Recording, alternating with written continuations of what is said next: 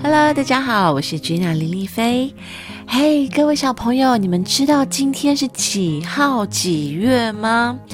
今天呢是二零二一年的十二月三十一号，也就是说今天是二零二一年的最后一天哦。明天就会是二零二二年的一月一号，也就是新的一年喽。那我今天要说的故事呢，是跟过年一点关系都没有。今天我要说的故事呢，是最热烈的掌声。我们开始喽！蓝天白云好天气，今天是必胜队和红人队的冠军争霸战。足球场边缘坐满了家长、啦啦队和观众。听好，大家要团结合作。康康当前锋，大家看好时机就传球给他。大卫，守门员呢就靠你了，只要紧紧守住球门，别让对方踢进来，我们就会赢了。教练分配任务，要是我也可以上场就好了。候补球员小贝暗自想着。必胜队必胜！教练突然大喊，大家立刻围成一团，大喊：“必胜！必胜！必胜！”充满了信心。我是最好的守门员，教练信任我，大家需要我，我一定要守住球门。穿着一号球衣的大卫心想：比赛开始了，战况十分的激烈。红人队不断的把球踢向大卫的球门，但康康也奋力的踢回去，攻回对方的球门。双方你来我往，一比一平手。观众大声呐喊，加油声此起彼落。啊，可惜，就差那么一点就得分了。突然有一位小球员重重摔了一跤。必胜队教练看了坐在板凳上的小贝，来，你上场。球又踢向大卫这边了，康康回防不及，红人队大脚一踢，眼看就要进球了。大卫奋勇地飞扑向前，用力抱住球，虽然翻滚在地，但仍然立刻起身，把球丢向队员。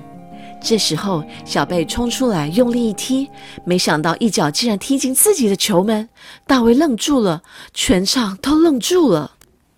笨蛋！康康气得跳脚，你在干嘛？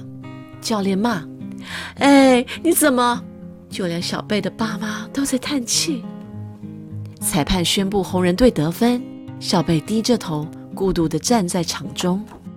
没关系，我们再来。一个闪亮的声音穿越了所有的悲叹以及怨骂声。原来是大卫，他从球门跑向小贝，伸出壮实的手臂拦住小贝发抖的肩膀。突然间，大家通通安静了下来。接着，所有观众都起身为大卫鼓掌。比赛只剩下三分钟，双方仍然缠斗不休。时间到了，必胜队最后以一比二落败。今天的球赛有些特别，大家仿佛并没那么在乎谁是冠军了。校长颁发给亚军时，掌声竟然是最热烈的。比赛后，所有的小球员坐在休息室里，讨论着今天的比赛。大卫，小贝害你们输球，难道你不生气吗？妈妈一边帮大卫包扎伤口，一边问：“ 小贝又不是故意的。”大卫立刻说：“妈妈，比赛一定要赢吗？”这时候，小贝默默举起了手：“对不起，下次我们再一起努力吧。”大家都安慰着小贝：“反正我们玩得开心嘛，走去踢球。”大家来吃冰淇淋喽！每个人都可以吃三球。必胜队的妈妈带来了好吃的甜点。第一球，庆祝大家玩得开心；第二球，庆祝大家合作无间；第三球，庆祝大家有爱心、有运动加精神。The end。没错，小朋友，比赛不一定要赢哦，输了也没关系。最重要的是。呃，整个比赛的过程你是很享受的，然后呢是有学到东西的，有收获。最重要的是，不管是玩什么游戏或者是什么运动比赛，都要有运动加精神哦。好，今天是二零二一年的最后一天，那我们下次呢，就是在新年里，我会再讲新的故事给大家听哦。祝大家新年快乐！